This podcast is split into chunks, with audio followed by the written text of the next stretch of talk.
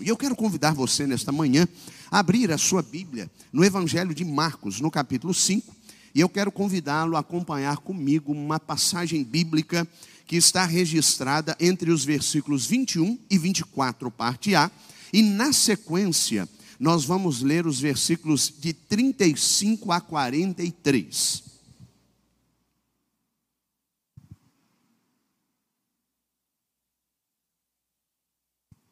Depois de termos trabalhado nos últimos momentos o texto de Provérbios, eu me permiti, pastor Hugo, lançar mão desse texto do Evangelho de Marcos, no capítulo 5. Eu quero ler esta passagem bíblica com você. Preste atenção na leitura da palavra do nosso Deus. Texto bíblico, Evangelho de Marcos, capítulo 5, versículos de 21 a 24, parte A, nesta primeira passagem. Quando Jesus voltou de barco para o outro lado, Estando à beira-mar, uma grande multidão aglomerou-se perto dele. Então chegou um dos chefes da sinagoga, chamado Jairo, e logo que viu Jesus, prostrou-se aos seus pés e lhe rogava com insistência: Minha filhinha está prestes a morrer. Rogo-te que venhas e lhe imponhas as mãos para que seja curada e viva. E Jesus foi com ele. Agora saltemos ao versículo de número 35. Enquanto ele ainda falava, chegaram pessoas da casa do chefe da sinagoga a quem disseram: A tua filha já morreu, por que ainda incomodas o mestre? Percebendo isso, Jesus disse ao chefe da sinagoga: Não temas, crê somente. E não permitiu que o acompanhassem, com exceção de Pedro, Tiago e João, irmão de Tiago. Quando chegaram à casa do chefe da sinagoga, Jesus viu um alvoroço que ali estava. Havia pessoas que choravam e que lamentavam muito. E entrando, disse-lhes: Por que fazeis alvoroço e chorais?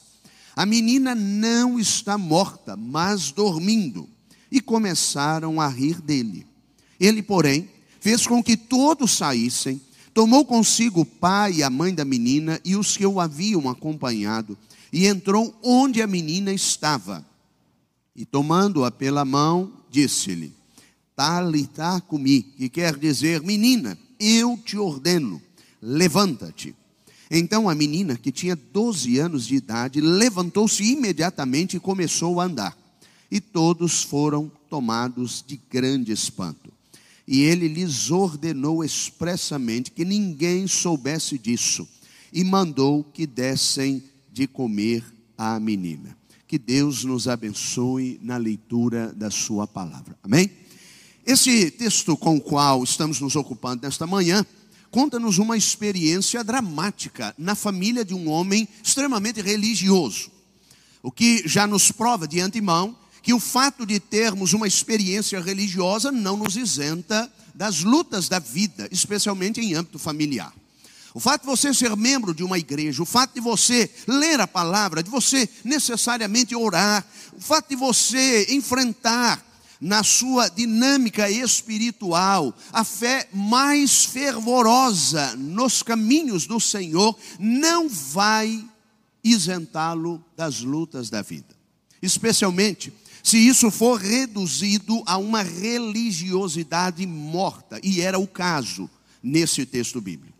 A Bíblia diz que um homem denominado Jairo, um dos líderes principais da sinagoga, em algumas versões, o líder principal da sinagoga, homem que tinha proeminência sobre o povo, estava enfrentando dentro da sua própria casa um drama.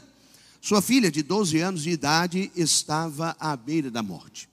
Não se sabe exatamente que enfermidade havia acometido aquela menina, mas o fato é que a palavra de Deus diz categoricamente que a menina estava à beira da morte.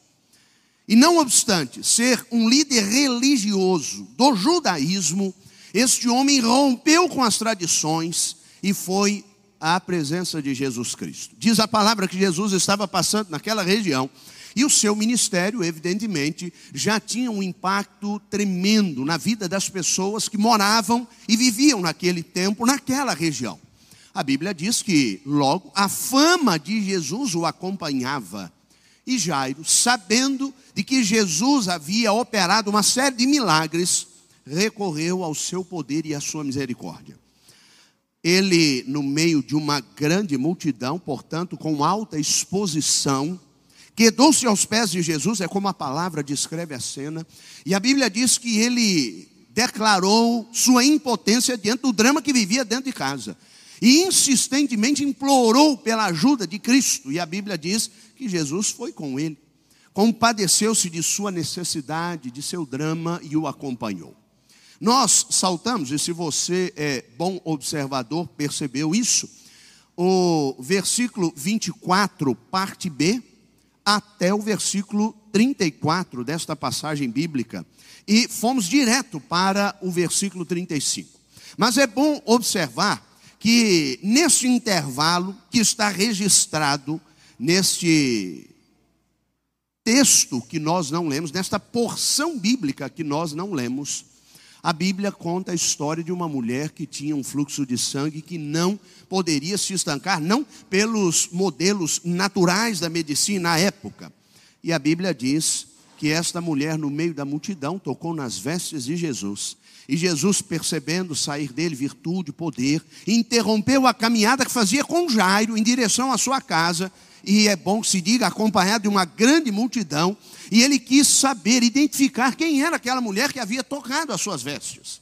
A palavra do Senhor diz que Jesus a reconheceu na medida que ela se apresentou e a salvou, inclusive, não apenas de sua enfermidade física, mas, sobretudo, do seu maior drama, a sua questão espiritual. Jesus chega a fazer uma declaração dizendo que a fé desta mulher a havia salvado, e isto significava dizer que ela estava livre de todo o mal que a cercava em sua vida, inclusive da enfermidade física, repito.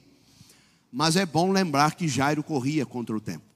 Jairo não tinha programado parar no meio daquela caminhada. Havia no seu coração uma ansiedade. Ele queria chegar em casa o quanto antes, afinal de contas, ele acreditava e nutria esta crença no coração de que se Jesus fosse com ele e chegasse em sua casa a tempo, na medida que impusesse as mãos sobre a menina, a menina literalmente seria curada.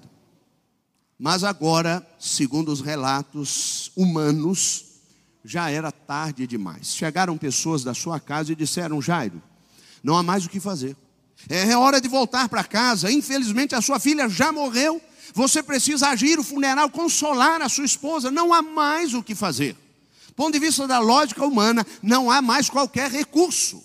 E a Bíblia diz que exatamente naquele momento, Jesus o desafiou a crer dizendo: Não deixe o temor dominar o seu coração.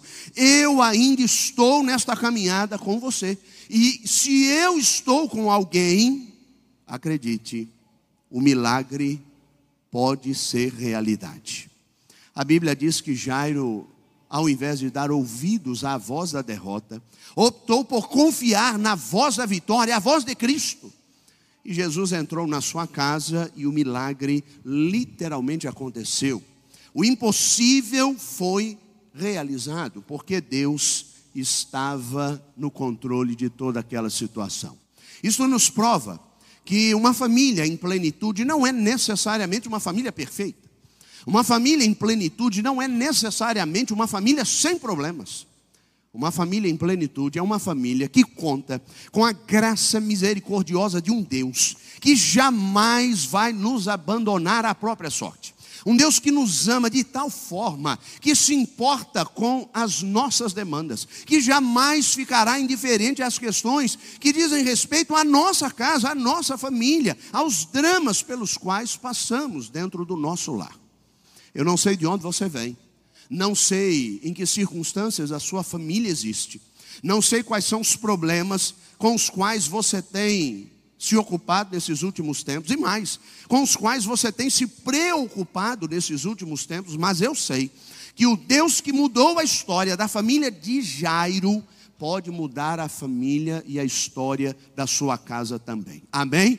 E para tanto, eu quero convidá-lo a trilhar aqui alguns passos que este homem trilhou e que certamente vão nos ajudar a compreender como esta realidade pode ser literalmente transformada pelo poder de Deus. E aquilo que eventualmente não esteja dando certo, se transforme em algo abençoador pela mão poderosa do nosso Senhor e Salvador Jesus Cristo. A primeira coisa que eu quero que você guarde no coração: quer fazer realmente a sua família se transformar em uma história plena, abençoada. Não viva em um mundo paralelo. Isso colocará a sua casa em sérios riscos. Jairo vivia uma religiosidade que não mudava a sua maneira de encarar os desafios. Pelo contrário, sua religiosidade era, àquela altura, inoperante. Ele estava literalmente, do ponto de vista espiritual, vivendo uma realidade paralela, altamente desconectada da realidade dos céus. E Jairo percebe, pelo drama que vivia naquele momento dentro da sua casa, repito, a menina de 12 anos, a sua filha amada, estava à beira da morte. E Jairo, a despeito de tantas responsabilidades tradicionais de sua religião, a despeito de precisar demonstrar firmeza, a despeito de precisar demonstrar equilíbrio, a Bíblia diz que este homem resolve cair na real ao invés de viver uma realidade paralela e fingir que nada estava acontecendo dentro da sua casa, e continuar o seu trabalho, e continuar a sua vida, a Bíblia diz que Jairo tomou providências. E um dos graves problemas pelos quais nós passamos muitas vezes em família, e que literalmente nos impede de experimentar esta perspectiva, esta condição, digamos assim, plena em âmbito familiar é que muitas vezes nós vivemos numa realidade paralela. Nós não entendemos o que está acontecendo dentro da nossa casa, não entendemos o drama, não reconhecemos os desafios que estão nos cercando. Muitas vezes os pais são os últimos a saberem o que está acontecendo com seus filhos.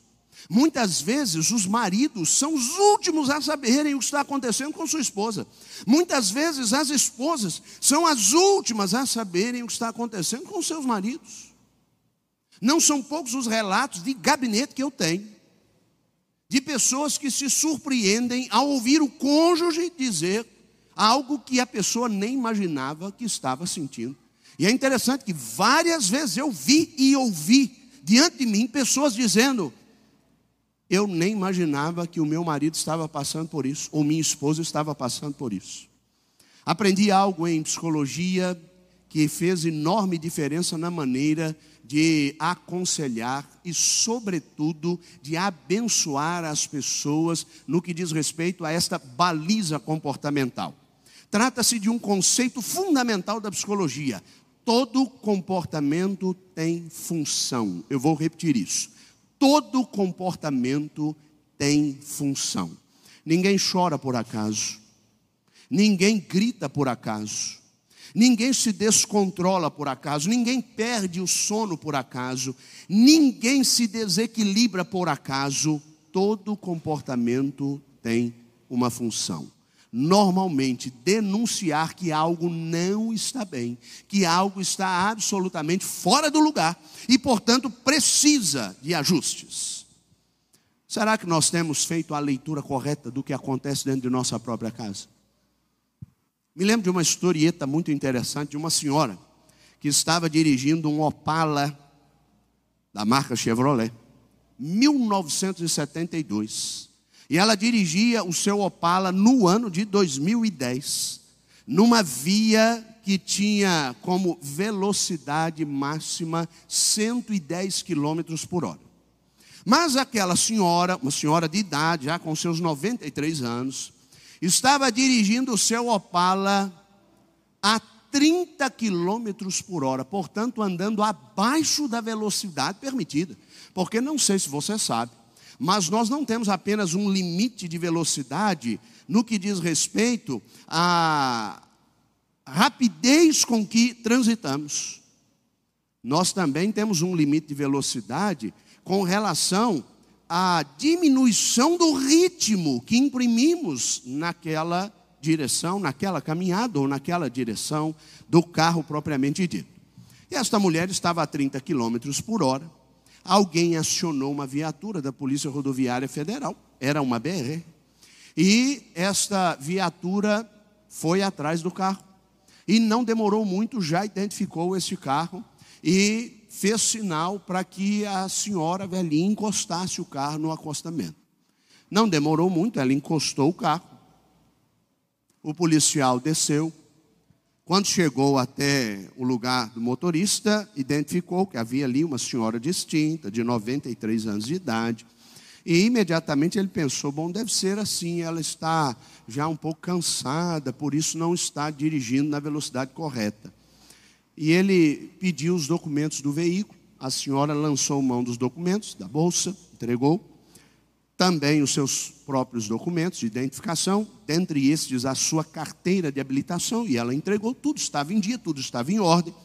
E um policial agradeceu e disse: Minha senhora, eu estou preocupado e por isso a polícia foi acionada, porque a senhora está transitando nesta via abaixo da velocidade permitida. Ela disse: O senhor está enganado. Eu estou andando exatamente na velocidade permitida. Ele disse: Não. Esta via é uma via de alto fluxo, de alta velocidade, inclusive. Aqui você pode andar, inclusive, a 110 quilômetros por hora, mas a 30 jamais. Ela disse: O senhor está enganado. Eu li placas que diziam que a velocidade máxima permitida era de 30 quilômetros por hora. Eu estou obedecendo a sinalização. O policial disse: Que placas? Ela disse: Eu vou exemplificar. Olha aquela ali na frente. Ali está escrito BR 030. O policial disse: A senhora leu errado. A interpretação está equivocada. Esta é a classificação desta BR. Então não se trata da velocidade, mas da classificação desta BR. A velhinha agradeceu educadamente ao policial e disse: Olha, pode ficar tranquilo, que agora, já sabendo disso, eu vou resolver o problema. O policial olhou no banco traseiro e viu três crianças, eram os bisnetos daquela senhora. E ele perguntou: Quem são essas crianças? Ela disse: São os meus bisnetos. Percebo que os garotos estão assustados, com os olhos arregalados. Ela disse: Deve ser porque eu acabei de sair da BR 280. Em outras palavras, ela vinha de altas velocidades, a 280 quilômetros por hora. Quando eu e você não compreendemos o que está acontecendo, não fazemos a leitura correta e, por conseguinte, não conseguimos atender à demanda de maneira certeira, de maneira objetiva de maneira assertiva, inclusive. Nós precisamos nos lembrar, por exemplo, de que o mundo contemporâneo, ele nos traz uma história que vive em função de um intercâmbio de gerações. Nós nunca tivemos uma expectativa de vida tão alta, inclusive no Brasil. Eu não sei se você sabe, mas a expectativa de vida do brasileiro hoje gira em torno de 75 anos em média. Então, nós temos que aprender a conviver com todas estas gerações. E quando nós não fazemos a leitura correta, isso se torna absolutamente impossível. Por exemplo, nós tivemos, e eu quero traçar uma linha aqui com a essência do pastor Hugo, nós tivemos no final da Segunda Guerra Mundial um boom, uma explosão de crescimento de natalidade no mundo. Você há de convir comigo que naquele tempo houve um problema seríssimo, porque perdemos muitos jovens na guerra. Então, governos do mundo inteiro estimularam as famílias a terem crianças. Então, nasceram bebês que vieram da faixa de 1945, 1946 em diante. E esta é a geração que nós denominamos de baby boomers. Esta geração vai até 1964. Trata-se de uma geração que nasceu com um peso, uma responsabilidade sobre os ombros. Reconstruir o mundo. Esta geração, por exemplo, no ambiente de trabalho, é uma geração que foi a vida inteira estimulada a entrar no trabalho e morrer no trabalho, fazendo carreira. Por exemplo, se entrava no banco e se trabalhava no banco até aposentar. Esta é uma geração que tem dificuldade com flexibilização. Não faz mudanças com facilidade. Esta geração está dentro da igreja. Esta geração está dentro de casa e ela não pode ser descartada. Mas não é somente isso. Nós temos nos dias contemporâneos um intercâmbio com além da geração que estou denominando aqui de baby boomers, nós temos uma outra geração que é a geração X. Esta é uma geração que vai de 1965 até 1979. Esta é uma geração que começou a experimentar algumas vivências diferenciadas, com base numa suposta liberdade que muitas vezes se confundia com libertinagem. Esta geração não estava necessariamente preocupada com compromissos, esta geração estava preocupada com uma única filosofia de vida: curtir o momento. E esta geração ainda existe, ela ainda transita entre nós, ela está dentro das nossas igrejas e ela está dentro das nossas casas também. Nós temos ainda uma outra geração, que é a geração Y. Nesta geração, nós temos uma janela que vai desde 1980 até 2009, ou perdão, 2000. Esta geração é uma geração que literalmente tem uma proposta: viver avanços tecnológicos. Esta geração começou a ver o modo de assistir televisão mudar. Esta geração passou a experimentar, por exemplo, um controle remoto dentro de casa. É interessante que quando eu era menino, eu me lembro que o meu pai às vezes ele ia arrumar a antena da televisão, normalmente uma antena interna, e ele colocava até bombril na ponta da antena. Estão rindo aí porque já fizeram isso, né? Os irmãos aí dessa geração, para melhorar o sinal, porque nós tínhamos quatro canais. Nós tínhamos a Globo, Bandeirantes, SBT e Manchete, que chovia, parece que dentro da televisão, que chuviscava tanto. Então, esta geração começou a experimentar uma transformação, porque neste tempo da geração Y começa a aparecer um computador dentro de casa, e nós era muito caro, mas nós passamos a ter esta possibilidade. E aí nós chegamos a uma outra geração, que é a geração Z, e esta geração está dentro das nossas casas, está dentro das nossas igrejas. Esta geração vai de quem aparece a partir do ano 2001 e vai até o ano de 2009. Esta é a primeira geração que lida com tecnologia como primeira língua. Isso significa dizer que estas crianças que nasceram de 2001 até 2009 são crianças que já nasceram com um tablet na mão, já nasceram com um celular na mão, já nasceram com redes sociais se apresentando de maneira violenta. O que significa dizer que esta geração é uma geração altamente conectada. E ela está dentro das nossas casas, está dentro das nossas igrejas. Mas nós temos uma outra geração que surge aqui, a partir de 2010, que é o que eu estou chamando de geração alfa. Esta é a geração que vai literalmente tocar a maior parte dos projetos daqui para frente.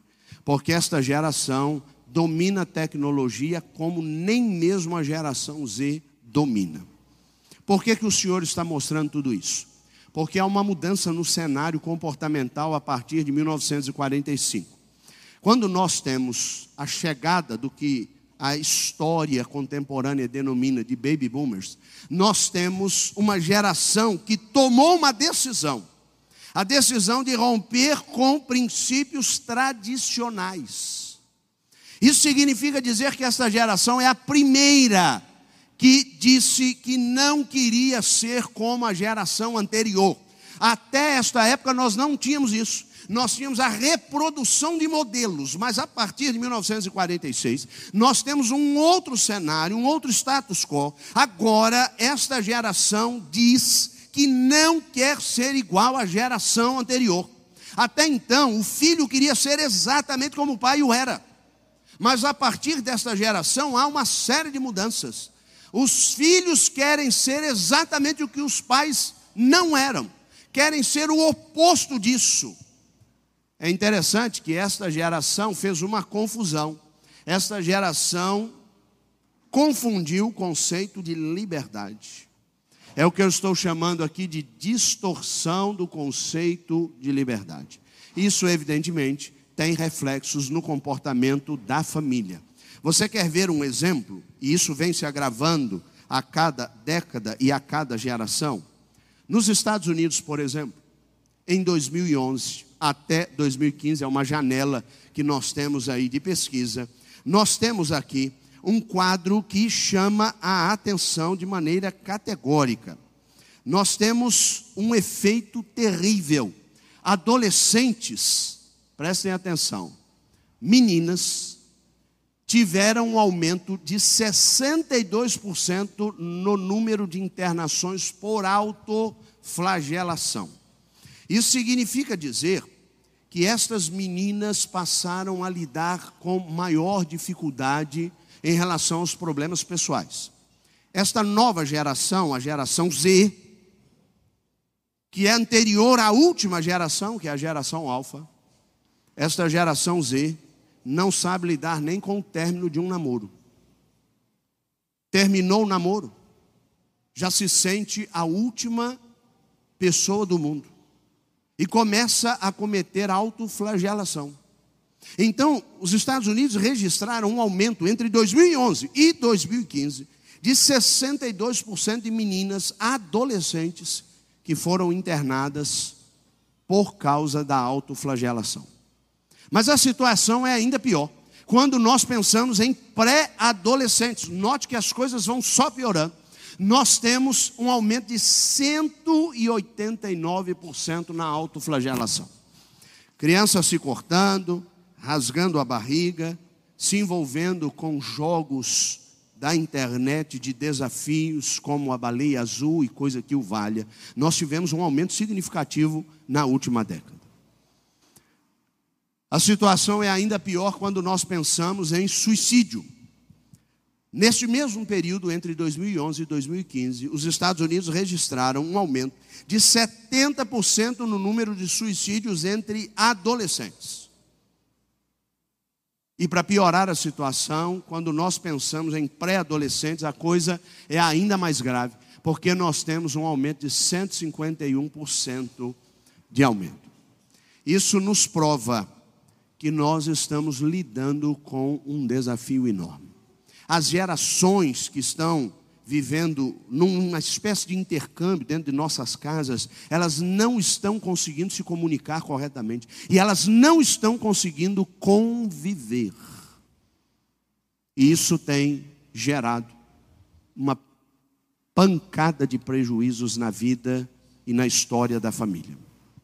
O que isso prova é que o padrão apontado pela pesquisa é um uso indiscriminado das redes sociais.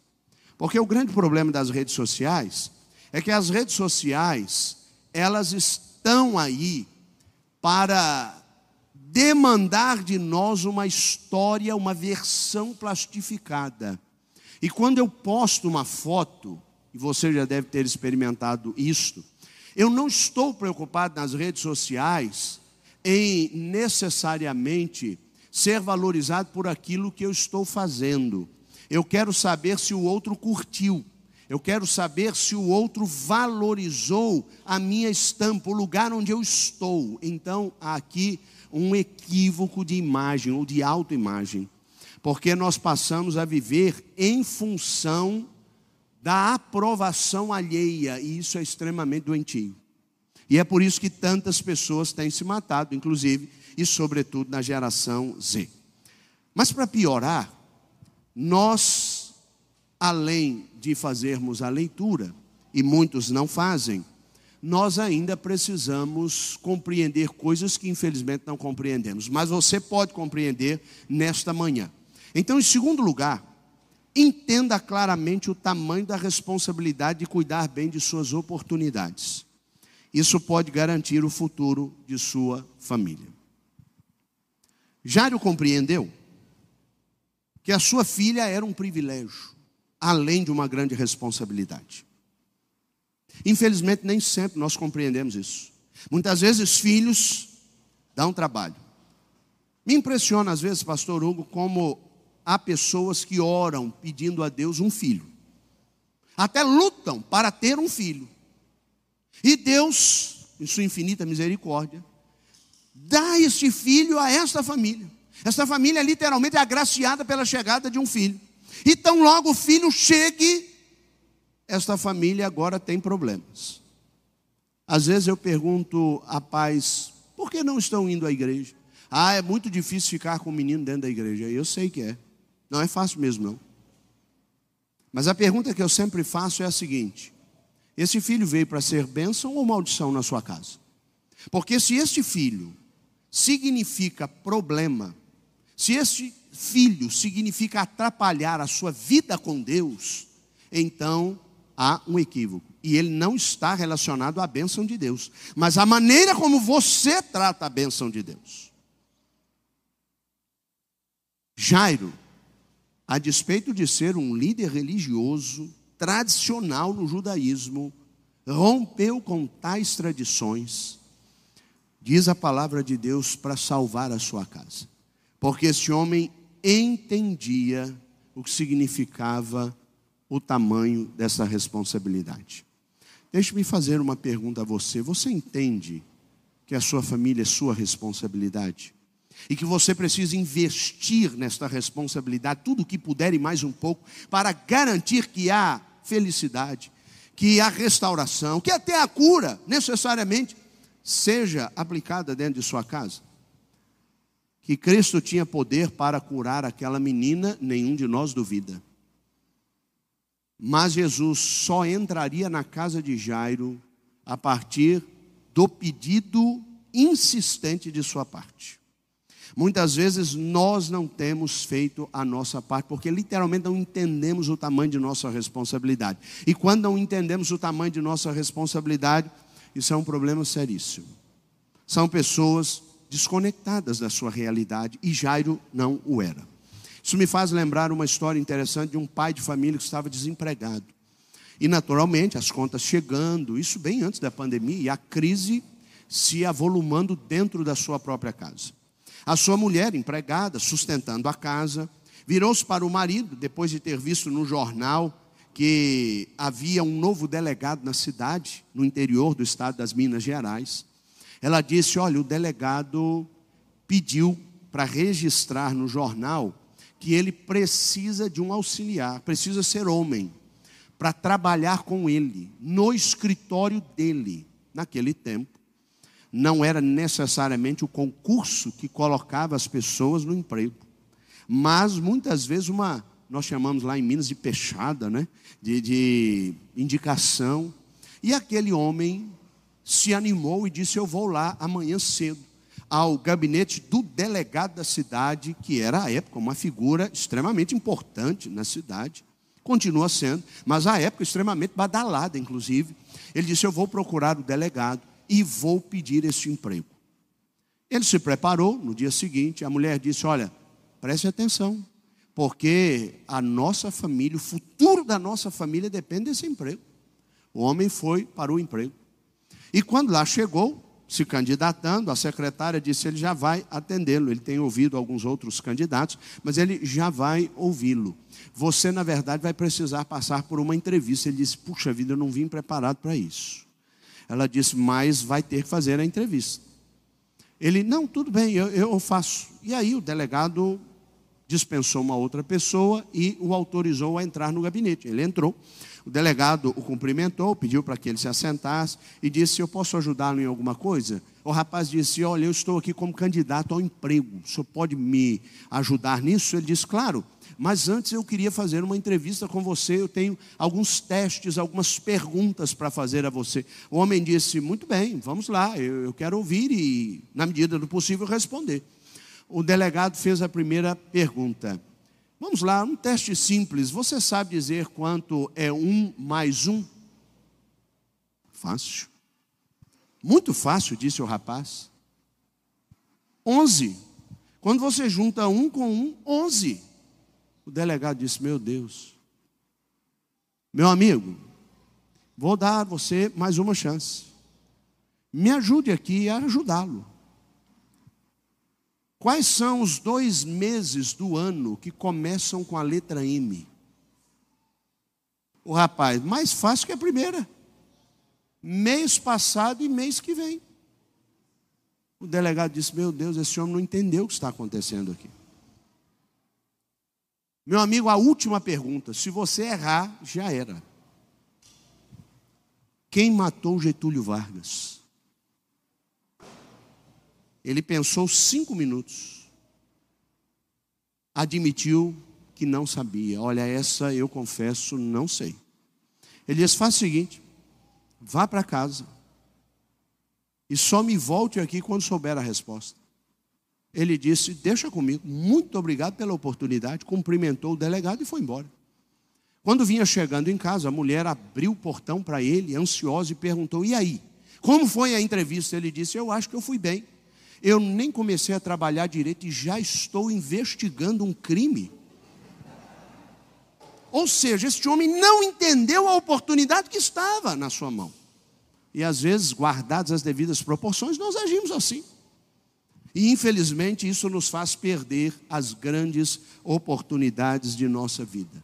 Será que você não tem deixado passar as melhores e grandes oportunidades de sua história?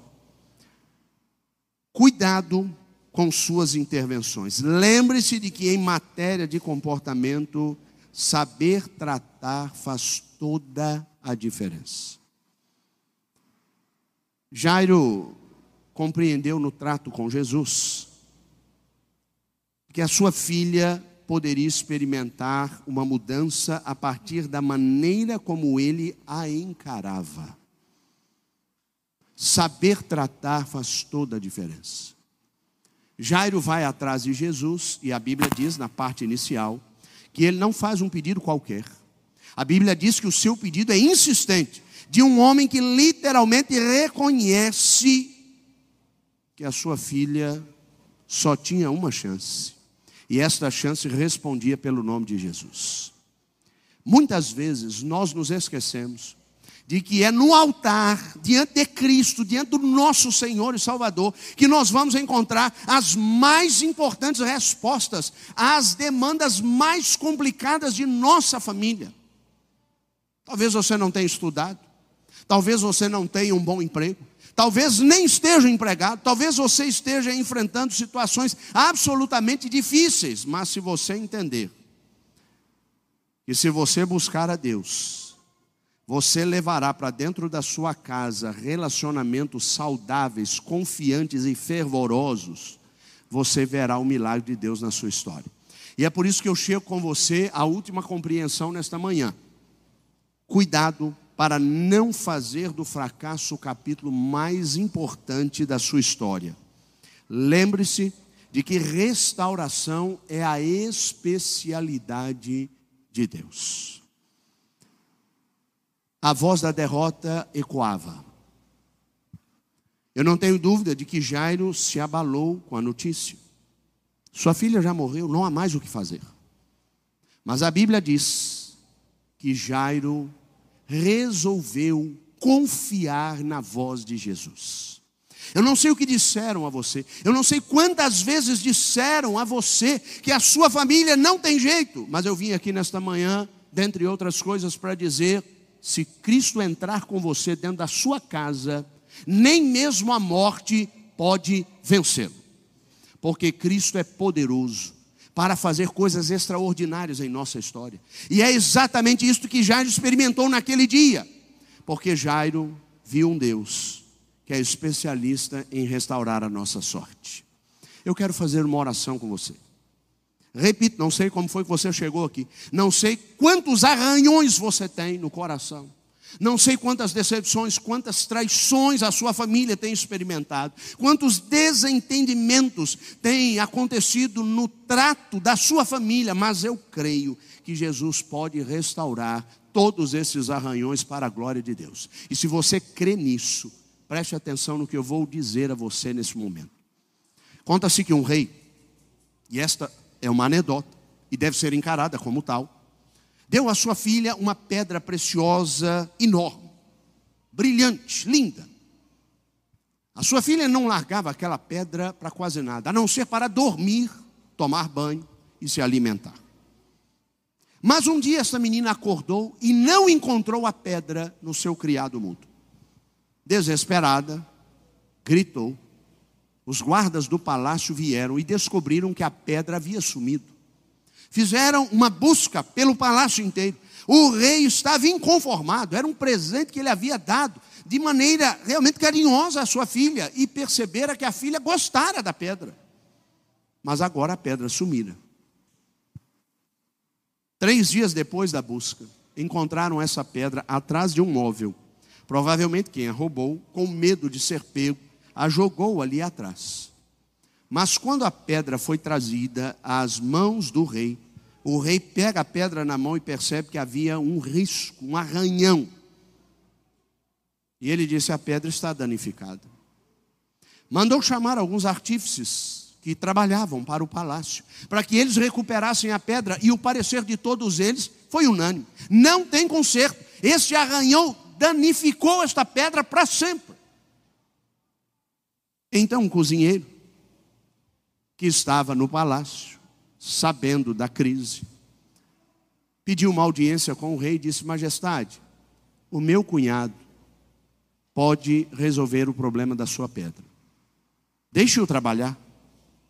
Ele, não vai tirar o arranhão, mas ele vai resolver o problema do arranhão. Então, o rei, sem alternativas, entregou a pedra na mão daquele artesão. Três dias depois, o artesão trouxe a pedra numa caixa. E o rei abriu a pedra, ou melhor, a caixa, na qual a pedra estava. Tomou a pedra nas mãos e ficou absolutamente impressionado. Aquele artesão tomou por referência aquele rasgo, aquele risco, aquele arranhão da pedra e desenhou uma rosa e fez daquele arranhão uma obra de arte. Guardadas as devidas proporções, é o que Cristo faz por nós. Ele não nos isenta dos arranhões da vida, mas ele transforma os arranhões em verdadeiras obras de arte. A sua vida está arranhada, a sua família está arranhada, o seu casamento está arranhado, algo deu errado, entregue nas mãos de quem pode transformar isso em uma verdadeira obra de arte. Feche os seus olhos e ore comigo. Senhor Deus, obrigado por esta palavra. Obrigado porque o Senhor nos demonstra no exemplo de Jairo que a nossa casa tem jeito, não importa quantos arranhões ela tenha experimentado. O Senhor é poderoso para transformar aquilo que deu errado em uma experiência vitoriosa de vida. E eu quero entregar a vida de todos os irmãos e amigos que oram comigo nesta hora, para que todos juntos possamos crer no Deus da nossa salvação, o Deus que transforma os arranhões que tanto nos machucam em verdadeiras obras de arte. O Senhor é capaz de transformar a nossa vida em uma história mais do que vitoriosa. Então, meu Deus, que o Senhor abençoe todos os que ouvem esta palavra a confiarem em Ti, que a voz da derrota não tenha mais a prerrogativa de determinar a nossa confiança, mas que a partir de agora a nossa confiança seja determinada pela fé, a fé no Deus vivo, o Deus da nossa restauração, o Deus que pode trazer a vida àqueles que estão mortos. Então eu entrego, meu Deus, a vida de todos os que oram comigo nas mãos do Senhor e suas respectivas famílias, no nome santo e poderoso de Jesus, porque cremos que nele nós somos mais do que vencedores. É assim que oramos. Amém, Senhor Deus. Amém.